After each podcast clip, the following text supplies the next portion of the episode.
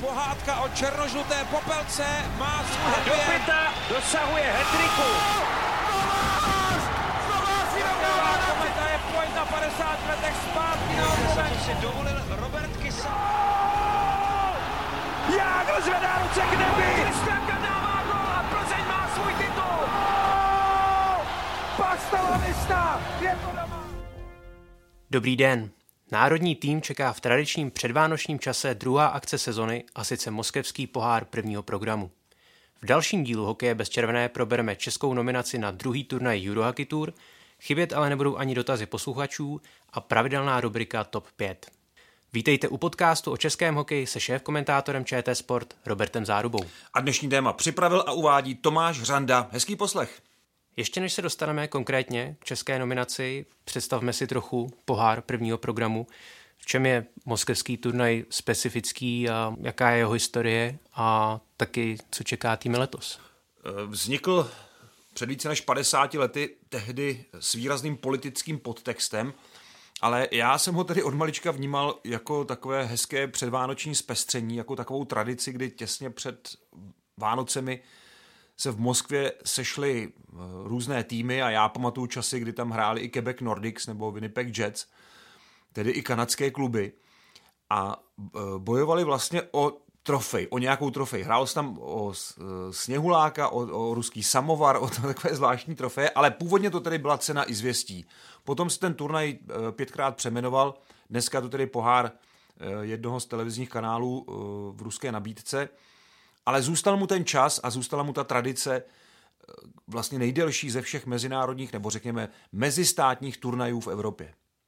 A co čeká tedy týmy letos? Zase bude bublina? Letos si čeká bublina a my jsme zvědaví, v jakém pojetí se to odehraje, protože bublina ve Finsku to nebude asi úplně stejné jako bublina v Rusku.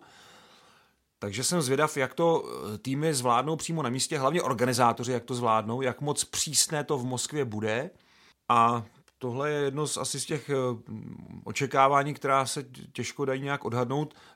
My známe pouze výsledky té izolace v Helsinkách při turnaji Karjaly a ty byly výborné, protože se ukázalo, že to přísné testování a omezení klubů, kdy vlastně jakékoliv vycházky ven z hotelu byly úplně zapovězeny třeba, že někteří třeba členové toho týmu šli jenom na 10 metrů ven za dveře hotelu, tak nebylo jim to vlastně dovoleno, byli okamžitě zahnáni zpátky tak ty výsledky byly adekvátní k té péči, kterou Finové k té karanténě, nebo řekněme k té izolaci měli.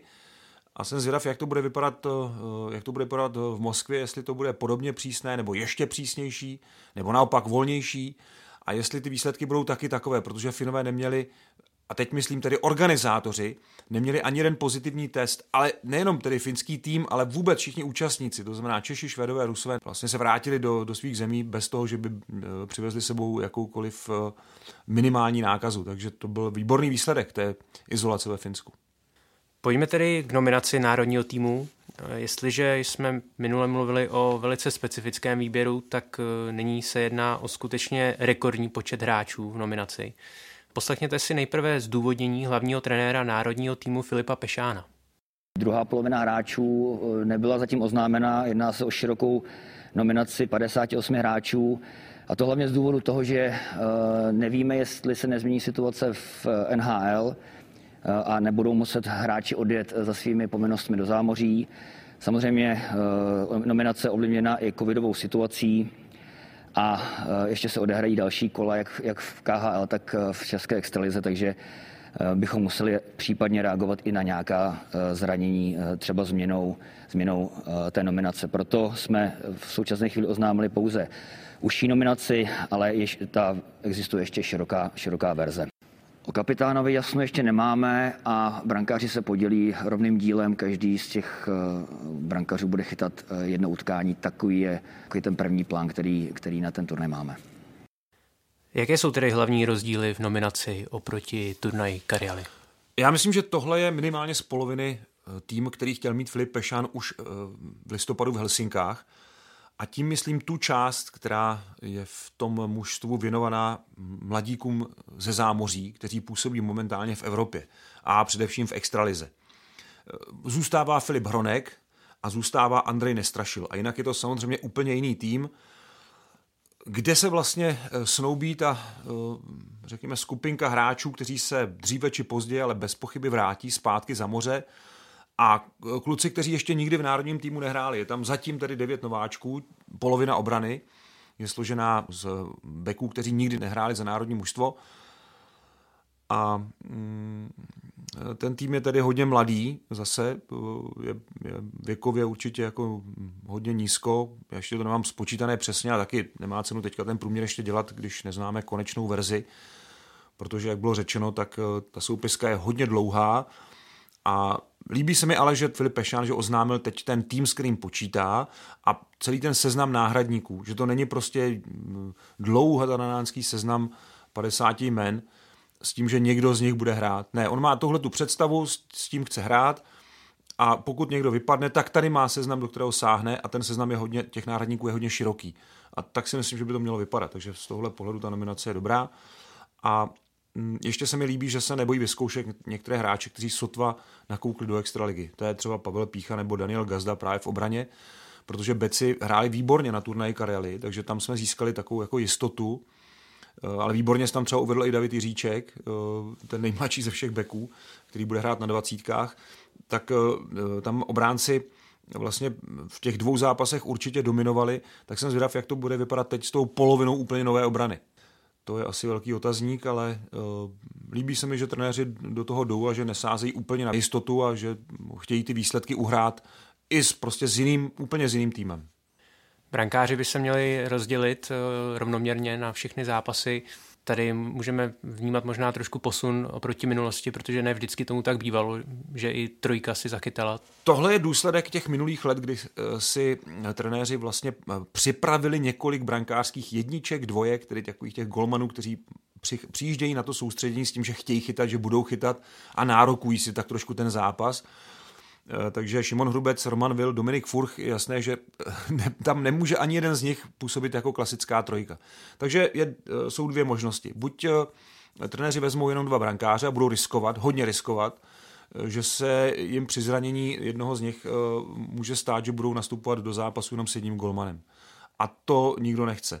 Takže je tu ta opravdu velká novinka, to je, to je opravdu převrat v brankářské strategii, že vlastně už druhý turnaj se ta zátěž rozloží mezi tři brankáře. Dřív to byla výjimka a byla vynucená spíš nějakými nečekanými okolnostmi, ale teď je to plán, teď zkrátka to vychází z toho, jak jsou ti brankáři zkušení a že by byl nesmysl brát jen na to, aby tam plnili roli golmana, který po tréninku bude chytat nájezdy eh, a bude tam vlastně ku potřebě eh, ostatních hráčů. Takže tahle strategie odpovídá tomu složení té brankářské trojice ale samozřejmě není to úplně ideální, protože Golman by chtěl chytat, když už tam je, tak by chtěl chytat aspoň dva ty zápasy nebo jeden a půl.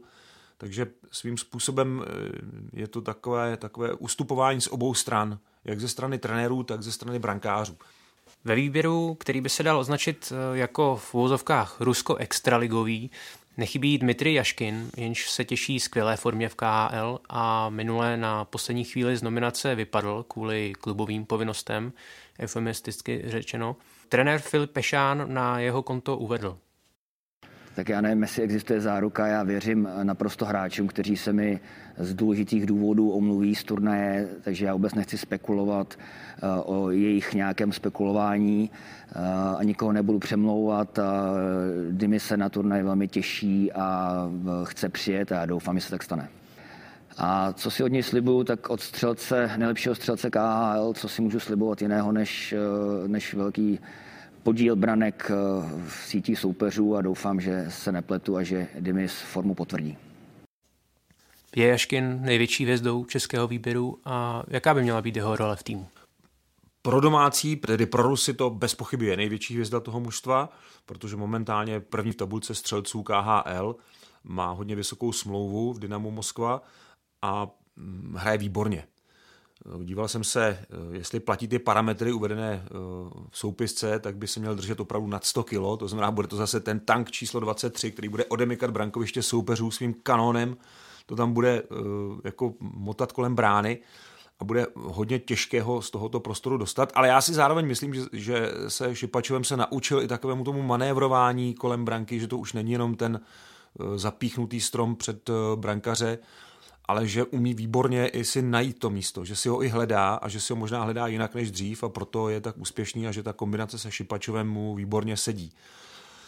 Eh, jeho role bude stejná. Filip Pešán neodpověděl přímo na otázku, kdo s ním bude hrát, eh, v, pravděpodobně v jedné ze dvou elitních formací, ale jasné, že Dmitry Jaškin při té formě, kterou má, eh, se určitě zaslouží místo v prvním nebo druhém útoku.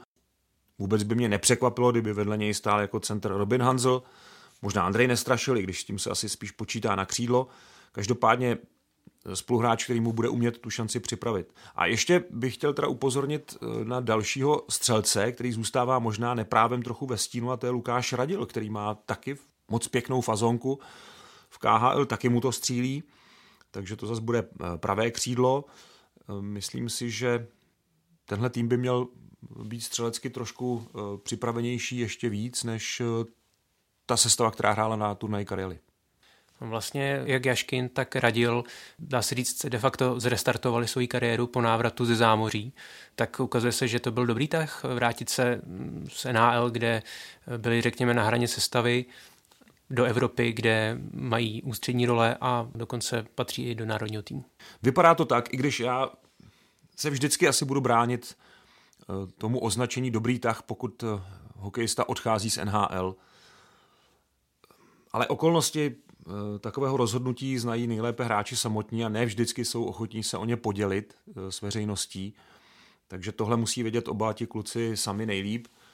Nicméně eh, vypadá to, že KHL jim svědčí a že ty role si našli výborně ve svých respektivních moskevských klubech. No je možné vlastně, že se sejdou spolu i v té formaci, že vlastně Lukáš Radil by mohl hrát napravo, Dmitry Jaškin nalevo, nebo obráceně, nevím mezi nimi Robin Hansel, že by to, tohle mohla být ta první útočná řada. Ale myslím si, že Filip Pešano to má jasnou představu a ukáže nám to na prvním tréninku, který uh, bude tedy v Moskvě. V nominaci je řada hráčů ze zámoří, kteří se rozehrávají v extralize a většina z nich se ukazuje ve vynikajícím světle. K jejich zařazení do reprezentace pro nadcházející turnaj coach Filip Pešán dodal. Určitě je to poslední šance eh, je vidět před odletem do zámoří. Chtěl jsem je vzít už na turnaj eh, do Finska, ale bohužel eh, paralizovaná covidová situace v českém hokeji mi to neumožnila, takže chci využít tuhle tu situaci, tenhle ten turnaj na to, abych hráče viděl, aby poznali moji a naši práci, aby jsme poznali jejich práci, než, než odletí do zámoří a pak Bůh ví, kdy s nimi budu v dalším kontaktu. Jak si tady konkrétní hráči v domácí soutěži vedou a čím Extraligu pozvedli? Řekl bych takovou tou eh, schopností vyřešit situaci pod tlakem eh, líp, jinak, rychleji, originálně a tím vlastně obohacovat eh, takovou tu tvořivost, která českému hokeji začala v porovnání se světem chybět v posledních letech. Takže Jakub Lauko, David Kaše, tohle to předvádí v Karlových Varech – O Filipu Hronkovi eh, jsme tady už mnohokrát mluvili, ale ten ukazuje prostě, že je pořád připraven na jakoukoliv situaci, už zvládl i bitku, už zvládl i vhazování jako obránce, takže ten opravdu se angažuje ve všem, co je potřeba. Eh, pak tu máme eh, samozřejmě Filipa Zadinu, to je ještě mm, velmi zajímavá osobnost a protože si vyzkoušel národní mužstvo před minulé sezóně, tak jsem zvědav, jestli teď už se vrátí jako ten silnější hráč, tak jak se jeví v dresu třineckých oclářů. Když jsem viděl jeho televizní utkání eh, s Hradcem Králové, které rozhodl, jak silný byl v osobních soubojích, jak, jak byl stabilní, mnohem víc než dřív, tak eh, se těším, jak mu to půjde právě ještě v porovnání s obránci Švédska, Finska, Ruska. A to bude zase další zajímavý test. A myslím si, že Filip Pešán, eh, on říkal, že chce, aby poznal práci těch hráčů, aby hráči poznali tu jeho práci. Myslím si, že ta druhá polovina toho výroku je eh, výraznější, eh, protože já si myslím, že on je dobře zná, ale chce, aby oni uvěřili té jeho cestě, aby uvěřili té jeho vizi a zapojili se do toho portfolia hráčů, kteří jsou v případě možnosti ochotní prostě přijet hrát za národní mužstvo kamkoliv, kdykoliv. A ono to kamkoliv, kdykoliv může platit vlastně příští dva roky, protože my nevíme zatím, jak bude vypadat mistrovství světa, my nevíme, jak bude vypadat sezona NHL A přestože jsme dostali novou naději, tak nevíme, jestli hráči NHL a ze zámoří budou připuštěni na olympijský turnaj v Pekingu. Takže těch variant je hodně a Filip Pešán si chce evidentně připravit tuhle skupinu tak, aby eh, měla důvěru v to, co dělá on, aby poznala pochopila, že on prostě s nimi má eh, ty nejlepší úmysly a hlavně, že je chce využít pro národní mužstvo a prostě chce s nimi být v osobním kontaktu, což je v tom vztahu trenér národního týmu hráč eh, velmi důležité, protože na to už potom opravdu, až zmizí za mořem, na to už pak nebude čas. Zapomínat bychom neměli ani na Karlovarskou dvojičku, Jakub Plavko, David Kaše. Prvně zmíněný prožil nešťastné eh, domácí mistrovství eh, juniorů, kdy se zranil hmm. hned v prvním zápase, tak eh, ten bude mít o motivaci určitě postaráno. Bez pochyby, já si myslím, že tihle kluci už to mají otočené dopředu, to hledí a že se neotáčejí zpátky za tím, co bylo. A jako Plauko se s Davidem Kašem ukazuje ve výborné formě. Mě mrzí ještě, že tam s nima není jako Flex. Myslím, že ta nabídka té formace byla skvělá, ale chápu Karlovy Vary mají také svůj program a Filip Pešán byl v tomhle velmi vstřícný ke klubům a nehrotil takovou tu eh, komunikaci nebo tu snahu mít opravdu to úplně nejlepší z celé extraligy, ale snažil se to rozložit, ty příspěvky hráčů do národního týmu mezi co největší počet eh, klubů. Eh, I to je svým způsobem nový přístup, protože jeho předchůdci si s tímhle moc slavu nelámali, ale my jsme v takové situaci, kdy zřejmě právě takováhle politika je možná na místě víc než, eh, víc než dřív. Prostě v minulosti byl národní tým jednoznačně prioritou. Dneska Filip Pešán odpovídá v mnoha těch eh, odpovědích říká, že vlastně musí mít ohled na klub, musí mít ohled na to, že hráči mají takové a takové povinnosti, že mají tolik a tolik zápasů a že by to bylo příliš těžké pro ně, aby střebávali prostě čtyři zápasy v pěti dnech. Takže je vidět, že uvažuje prostě i z hlediska toho hráče, aby to ty kluky neznechutilo úplně, že oni teda přijedou, ale pak musí jít zpátky a to příště už se jim nebude tolik chtít. Hráči ze zámoří jsou v nominaci i přesto, že v současnosti není příliš velká naděje, že se představí na světovém šampionátu, jak ostatně uvedl generální manažer reprezentace Petr Nedvěd. Samozřejmě ta situace se nějak moc nezměnila, musíme počkat eh, vlastně, co se, na čem se eh, NHL domluví a jestli bude ta zkrácená sezóna, mluví se tam možná o 48 zápasech, tak by asi hypoteticky nějaká malá šance eh, eh, pro hráče z NHL byla, aby se zúčastnili mistrovství světa, ale eh, opravdu tomu velkou šanci zatím nedáváme. Jaká je tedy aktuální situace v zámoří?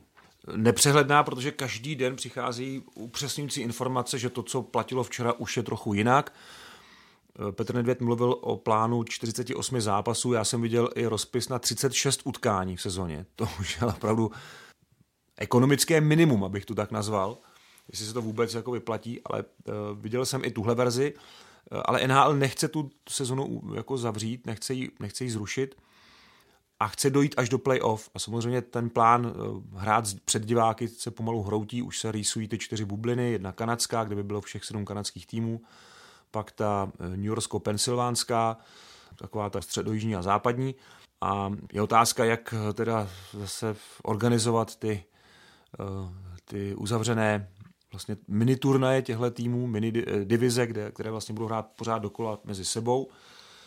Ale určitě by to šlo, NHL měla v minulosti různé formáty, takže jistě má nějaký plán, jak tohle to vyřešit a tu sezonu úplně neodstřelit. Samozřejmě já teda nevím, jestli existuje nějaký rozpis, eh, který by eh, ty hráče uvolnil před mistrovstvím světa, že by byla naděje. Já teda ten, ty rozpisy časově úplně, se přiznám, neznám, ale mám pocit, že všechny zasahují více-méně dost hluboko do konce května, tedy do začátku mistrovství světa. A opravdu si myslím, že to je spíš nereálný, že bychom tady ty, ty hráče mohli použít, ať se, až se to mistrovství světa bude konat kdekoliv. Jo, kdyby se konal v Kanadě, tak to je zase trošku jiná věc, ale to si myslím, že je taky uh, malinko spíš přání než, než realita. Žádný posun zatím nenastal ani v otázce pořadatelství mistrovství světa. Plánovaná schůzka mezi představiteli Mezinárodní hokejové federace s běloruskou protistranou se ještě nekonala a zatím se nemění ani zdrženlivý postoj Českého svazu, jak eh, ostatně můžeme vyčíst z prohlášení generálního sekretáře Českého hokeje Martina Urbana. My víme, že ta situace vůbec není jednoduchá. Nicméně komunikujeme s, ostatní, s ostatními zeměmi, ale to, co se pravděpodobně stane, na to si musíme trošku počkat. A to právo má jediný subjekt a tím je Mezinárodní hokejová federace. A ta pokud něco rozhodne, anebo nám doporučí, tak podle toho se budeme chovat. Jaký je tedy aktuální vývoj eh, v otázce běloruského pořadatelství? No pořád to zůstává v té zákopové pozici. Bělorusové se nechtějí toho mistrovství světa vzdát. Lotyši tak lavírují, ale rádi by si to vlastně odbyli tak, že to uspořádají sami, to společné eh, mistrovství světa, ale nemají druhou halu v Rize, to je vážný problém. A ostatní země tak jako váhají. No. To váhání je vidět i z toho výroku Martina Urbana. On je výborný diplomat, ale tady ho to bohužel trošku dostává do pasti, protože já si myslím, že ta situace je jasná. Za současných podmínek to mistrovství se tam hrát nemůže. Eh, tam, je, tam jsou obrovská zdravotní i bezpečnostní rizika. A výhled, že by se to tam zlepšilo, eh, já nevím, neumím si to teď momentálně představit, ale eh, mě teda fascinuje vytrvalost lidí, kteří v Bělorusku protestují. To ukazuje, že to není nějaká skupinka stroskotanců, ale že to je opravdu masová záležitost. Zároveň vnímám i tu, nebo viděl jsem i tu žádost 1200 běloruských sportovců, kterou poslali na Mezinárodní olympijský výbor eh, kvůli diskriminaci a vlastně tomu, že sportovci jsou trestáni za politické názory a přesvědčení v Bělorusku, což eh, Mezinárodní olympijský výbor nechává přeskoumat, zda nejde o porušení olympijské charty a odebral vlastně dotace, nebo řekněme odebral ta stipendia, eh, která šla přes běloruské sportovní orgány tak těm to odebral a bude to posílat přímo běloruským sportovcům na přípravu. Tohle se vůbec netýká hokeje. Ten, jak jsem už tady jednou uh, uváděl, tak má v Bělorusku zcela speciální postavení a je hodně silně napojen na špičky politické kolem Alexandra Lukašenka. Takže uh, ta situace zůstává stejná. Bělorusové se cítí být hodně jistí tím, že o to mistrovství nemohou přijít, ale Mezinárodní hokejová federace, uh, myslím si, přece jenom začíná lépe nahlížet na ta rizika, s kterými je ten turnaj spojený a myslím si, že René Fazel chtěl eh, přímo na místě se přesvědčit o tom, jaká ta situace v zemi je a jestli opravdu eh, ty protesty a odhodlání těch lidí eh, vlastně protestovat a srážky s těmi protestujícími jsou tak dramatické, jak se to jeví z těch útroškovitých i obrazových zpráv z médií. Mně to připadá neuvěřitelné, že prostě Mezinárodní hokejová federace tady v tom lavíruje a že už nemá připravený plán B. Možná do toho zasahuje i to onemocnění, kterému bohužel dva čelní funkcionáři podlehli, nebo teď momentálně mu podlehají. Takže to všechno se zdrží a e, ten plán e, Reného Fazela do Vánoc říct, jak to bude v roce 2021, evidentně bere za své. To se nedá stihnout. Takže to se bude odkládat dál a dál. Já jsem to trošku čekal, ale stejně jsem si říkal, bylo by fajn, kdyby nás jednou aspoň funkcionáři překvapili a něco splnili v termínu. No, tak bohužel ne. Ale já prostě si myslím, že není možné eh, už dál odkládat to rozhodnutí. Eh, problém je, že tady prostě není ten plán B, že nevíme, kde jinde by se to mistrovství mohlo odehrát. To je asi to, proč se tak jako lavíruje s tím, že přece jenom by to tam možná šlo a uvidíme, přesvědčíme se na místě, ale ta fakta, která přicházejí z té země, říkají jasně, to mistrovství se tam za těch daných okolností hrát nemůže. Prostředím českého hokeje rezonovala jiná kauza, a to ohledně odmítnuté reprezentace do 20 let na nadcházející juniorský šampionát ze strany Marcela Barinky, což z nevolí okomentoval trenér Filip Pešán. Následně se svého vnuka zastal bývalý reprezentační kouč Alois Haramčík. Trenér Pešán se pak k celé situaci ještě jednou vrátil a vyjádřil se k tomu eh, na proběhnuvší nominační konferenci. Já jsem se vyjádřil na svém soukromém účtu k nominaci, respektive k odmítnutí nominace Marcela Barenky, což se mi nelíbilo, protože jako šéf trenér jsem zodpovědný za reprezentace mládežnické i dospělou a uh, tenhle ten přístup hráče se mi nelíbí. Není to absolutně nic osobního, nebylo to nic osobního, žádný osobní útok na Marcel. Dokonce jsem si s ním o tom telefonoval a vysvětlil jsem mu svůj postoj, že mu fandím a že mu přeju eh, hodně štěstí v novém angažmá, ale že se mi ten princip odmítání speciálně v tomto věku eh, nelíbí. Vložil se do toho Alois Adamčík, jestli to bral jako nějaký můj osobní útok, tak to bral chybně a trošičku nesmyslně mě v novinách začal napadat, ale já jsem nechtěl jít do nějaké mediální války, protože to opravdu není můj styl komunikace a tak jsem si o sobě přečetl, co si Lojza myslí. Já ho velmi respektuju, protože má velký podíl na medailích za poslední dobu a dokonce i na mistrovství světa 20 letých v Ostravě jsem s ním strávil několik zápasů a večerů a myslím si, že si o hokej dokážeme povídat. Je mi líto, že to vzal takhle osobně, ale z mé, z mé strany to nebyl žádný osobní útok. Já jsem se prostě, prostě pouze vyjádřil k, k odmítnutí nominace. Tak o čem celá tato kauza vypovídá a podařilo se e, Filipu Pešánovi tu situaci aspoň částečně sklidnit? Tak to bude evidentně záležet spíš na té druhé straně, která vlastně e, do toho sporu šla e, velmi rasantně. Ale Alex Hramčík prostě takový je. On když něco takhle cítí, tak to takhle řekne. Já jsem četl mnoho reakcí, které ho podpořily. Já teda eh, musím trvat na tom, co jsem napsal taky v reakci eh, na tuhle kauzu na Twitteru. Pro mě to je spor mezi, mezi ctí a prací. A jinak se na to na, já dívat neumím. Rozumím tomu, že hráč eh, se nemůže uživit s tím, že bude hrát za reprezentační dvacítku a musí myslet na svou budoucnost. Já to chápu. Ale pak by bylo fér, aby ten hráč nemluvil o tom, jakou, jakou ctí je pro něj hrát za národní mužstvo, reprezentační mužstvo, Měl by to prostě ferově přiznat a takhle bychom se k tomu měli postavit a, a po, projevit i pochopení. A rozumím tomu, uh, proč Filip Pešan napsal to, co napsal. Rozumím na druhou stranu i tomu, proč se ozval Alois Hramčík. Prostě on zase brání svého vnuka, ale uh, stavě to tak, jako někteří kritici, že to je obrana nějakého svobodného rozhodnutí, to, to je nepochopení úplně toho tématu. O to tady vůbec nejde, o to, to, to tady nikdo nenapadá. Chraň pábu, eh, slyšeli jsme to znova, Filip Pešan to respektuje absolutně, ale zdá se mu, že teda to není úplně správný přístup z hlediska nějaké reprezentace.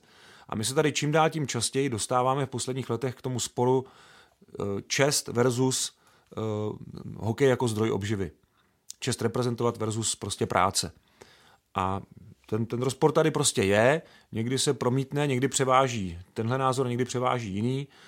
Zažili jsme spoustu hráčů, kteří odmítli z podobných důvodů a nikdo je kvůli tomu nepeskoval, to je pravda, ale zažili jsme taky eh, spoustu odmítnutí, která se nám zdála trošku eh, přepjatá z hlediska toho, že ten hráč prostě eh, byl těsně před podpisem smlouvy a tak jako tak by podepsal a stejně odmítl jet na mistrovství světa a prostě mluvilo se o tom taky, takže není to úplně nové téma, není to tak, že by Marcela Barenka byl první takový případ. A já ještě jednu poznámku k tomu mám, že vnímám ještě v těch vyjádřeních velmi opatrných od uh, Filipa Pešána, lidí ze Českého svazu, tu snahu nestratit úplně toho hráče, protože my jich nemáme tolik, abychom si mohli dovolit v budoucnu, třeba Marcel Barinka tam opravdu vyroste v té německé lize, třeba se prosadí i někam dál, třeba to opravdu pro něj bude jako jenom nějaká přestupová stanice, nebo i tam prostě získá výkonnost, která ho opravňuje k uh, účasti v národním mužstvu a byla by velká škoda, prostě kdyby kvůli nějaké roztržce banální nemohl v budoucnu reprezentovat a kdybychom se na něj dívali nějak úkosem. Takže to je můj pohled uh, na tuhle věc a já jestli jsem to dobře pochopil, tak Filip Pešán by to rád uzavřel, ale otázka je, jestli po té jeho reakci zase nepřijde nějaká protireakce. Z turnaje Karialy odvysílala česká televize všechny duely. Jak to bude tentokrát s vysíláním zápasů? Budeme vysílat zase všechna utkání. Eh, jedno ze záznamů, eh, to nedělní eh, Rusko-Finsko, tam se to nevejde opravdu na ČT Sport a jedno utkání budeme vlastně dohrávat v sobotu ráno, budeme dohrávat utkání Švédsko-Finsko v té hybridní podobě a na webu samozřejmě a ostatní zápasy uvidí diváci živě. To znamená už ve čtvrtek zcela netypicky s tím, že vlastně eh, ten program je volný a tu možnost máme a hraje se na jednom místě, tak budeme eh, vysílat eh, oba zápasy ve čtvrtek, tak jako to bylo při turnaji Karialy. A ještě bych jenom chtěl upozornit, že první dva zápasy, tedy Česko-Finsko a Česko-Rusko, budeme vysílat na programu ČT2 ve čtvrtek a v sobotu. Protože ten přetlak světových pohárů a dalších soutěží je už takový, že se že bychom se nevešli do, do přímého přenosu, tam je světový pohár v biatlonu a to jsou dvě těžké váhy proti sobě, takže v tomto výjimečném případě lze použít program ČT2 a stane se tak a hokej tedy budeme vysílat na, na dvojce. Můžeme očekávat eh, rotaci expertů eh, při spolukomentování zápasů, tak jak tomu bylo v tom minulém turnaji? Eh, částečně ano, ale ne v takovém rozsahu, protože my v sobotu nebudeme moci využít ani studio.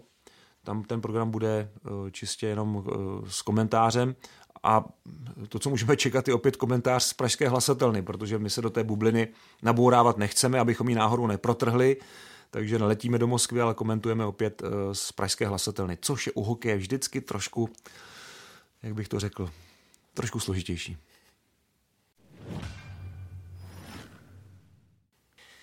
Přesuneme se nyní k dotazům našich posluchačů. Připomínám, že otázky můžete klást pod našimi podcasty jak na YouTube kanálu nebo sociálních sítích ČT Sport, tak také na Twitteru Roberta Záruby. No a u skladby komentátorů ještě trochu zůstaneme. Eh, Michala Brančovského totiž zajímá, podle čeho se určuje jejich nasazení na přímé přenosy. V podstatě si hlídáme, aby ta eh, sestava měla rovnoměrné vytížení, ale malinko nám do toho zasahují takové zase vzdálenosti eh, z míst, kde ti kluci bydlí, tak třeba David Moravec těch zápasů má trochu míň, protože jeho teritoriem je severní Morava a Slesko Petr Hubáček eh, je zase ochotný jezdit i do Prahy, někdy na studia. A byl by ochotný, myslím, přijet i do Karlových varů, kdybychom o to stáli, kdyby to bylo zapotřebí, ale je zbytečné ho tam tahat, když máme dost expertů v eh, Čechách, ale každopádně o tom nasazení rozhoduje se vlastně v tak, aby měli zhruba stejné vytížení s tím, že trošku méně zápasů má teď Martin Procházka, a Pavel Richter, kterého jsme chtěli trošku držet stranou kvůli eh, přece jenom jeho věku, eh, protože patří už do té rizikové skupiny, jakkoliv se to nezdá, tak prostě to tak je. Eh, ale oba dva mají vlastně to střídání v pořadu Hokej den poté, takže to jim to vlastně trošku nahrazuje.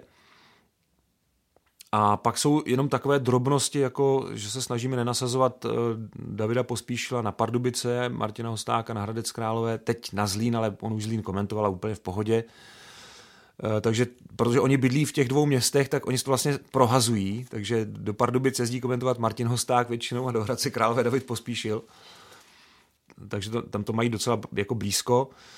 A to je tak všechno, co se k tomu nasazení dá říct. Pak potom v playoff se snažíme, aby ten expert měl, pokud to lze, tak aby komentoval jednu sérii celou. Aby on byl tím garantem toho expertního pohledu, který souvisle komentuje celou tu sérii, zná všechny souvislosti, viděl ty předchozí souboje, viděl eh, tenhle ten gol, viděl tu kombinaci, viděl toho brankáře, viděl toho hráče v předchozím zápase a eh, v tom sedmém utkání pak může z těch zkušeností jako leco vytěžit. Takže to jsou tak zhruba velmi stručně, teda musím říct, eh, kritéria nasazování expertů do televizních utkání.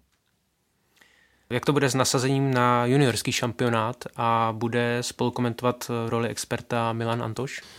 Eh, ano, Milan Antoš má asi nejblíž k mládežnickému hokeji, má i výborný přehled eh, o těch zahraničních hráčích většinou a dost se o to jako zajímá, dost se o to stará, takže my tu extraligu rozdělíme mezi ostatní a Milan Antoš bude se mnou komentovat vlastně celé to juniorské mistrovství světa. Vraťme se ještě k nedělnímu extraligovému přímému přenosu mezi Spartou a Kometou, který přitáhl velkou pozornost televizních diváků. Eh, jak to bylo se sledovaností a jak si zatím obecně eh, stojí aktuální sezona v porovnání s tou loňskou? No, šli jsme dolů. Ta loňská sezona byla rekordní. Tam jsme poprvé od eh, přechodu hokejového programu na ČT Sport měli průměr v základní části bez playoff přes 100 tisíc diváků. Průměr, to znamená, to je souvislá sledovanost celého 3,5 hodinového programu většinou. Eh, to je prostě skvělý výsledek a my jsme se moc těšili na tuhle sezonu. Bohužel eh, ta sledovanost šla hodně dolů. Nemyslím si, že to je ani tak počtem zápasů, ale spíš tím, že lidé mají prostě jiné starosti a nemají tolik chuti se na ten hokej koukat. Eh, ten předpokládaný efekt, že diváci nemohou na stadion a budou masově sledovat hokej v televizi, ten nenastal. Já jsem ho ani nečekal, to, to byly předpovědi, které byly trochu naivní, ale mm, ta sledovanost je teď zhruba kolem 68. Pomalu se blížíme zpátky i díky tomu nedělnímu utkání na, na hranici 70 tisíc diváků, což je průměr zhruba z roku 2013-14 na pořad Bully Hokej živě, teda na to televizní utkání plus ten program, který k tomu náleží. No a zápasy národního týmu musím říct, že si na Karele získali zhruba stejnou pozornost v některých dnech a hodinách a minutách dokonce vyšší než loni. Takže tam se to nějak neprojevilo. Ale jinak ty těžkosti, které zřejmě služují diváky, tak se prostě promítly do nižší sledovanosti. A musím ještě připomenout, že se do těch čísel, s kterými pracujeme, nezapočítávají sportbary, hospody, restaurace, hromadná sledování. S tímhle my neoperujeme, protože to je trochu neseriózní, ta čísla nějak se snažit jako do toho vsunout.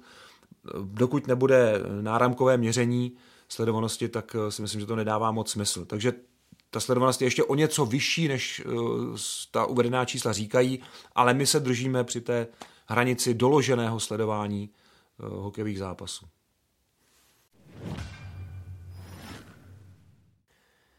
A v závěrečné rubrice TOP 5 vám nabízíme nejlepší výkony české reprezentace na předchozích turnajích o pohár prvního programu.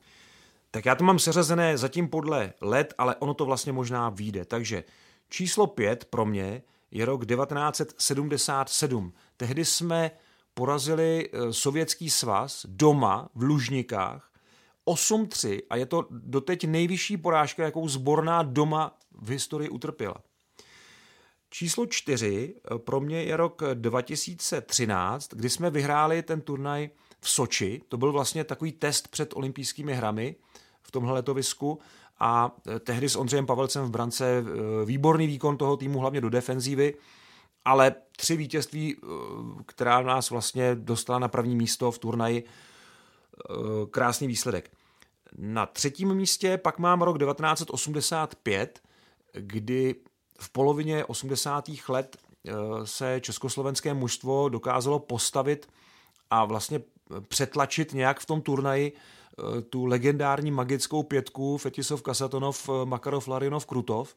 Výborně tehdy chytal Dominik Hašek, výborný v útoku Igor Liba, takže to je pro mě trojka v tom pořadí.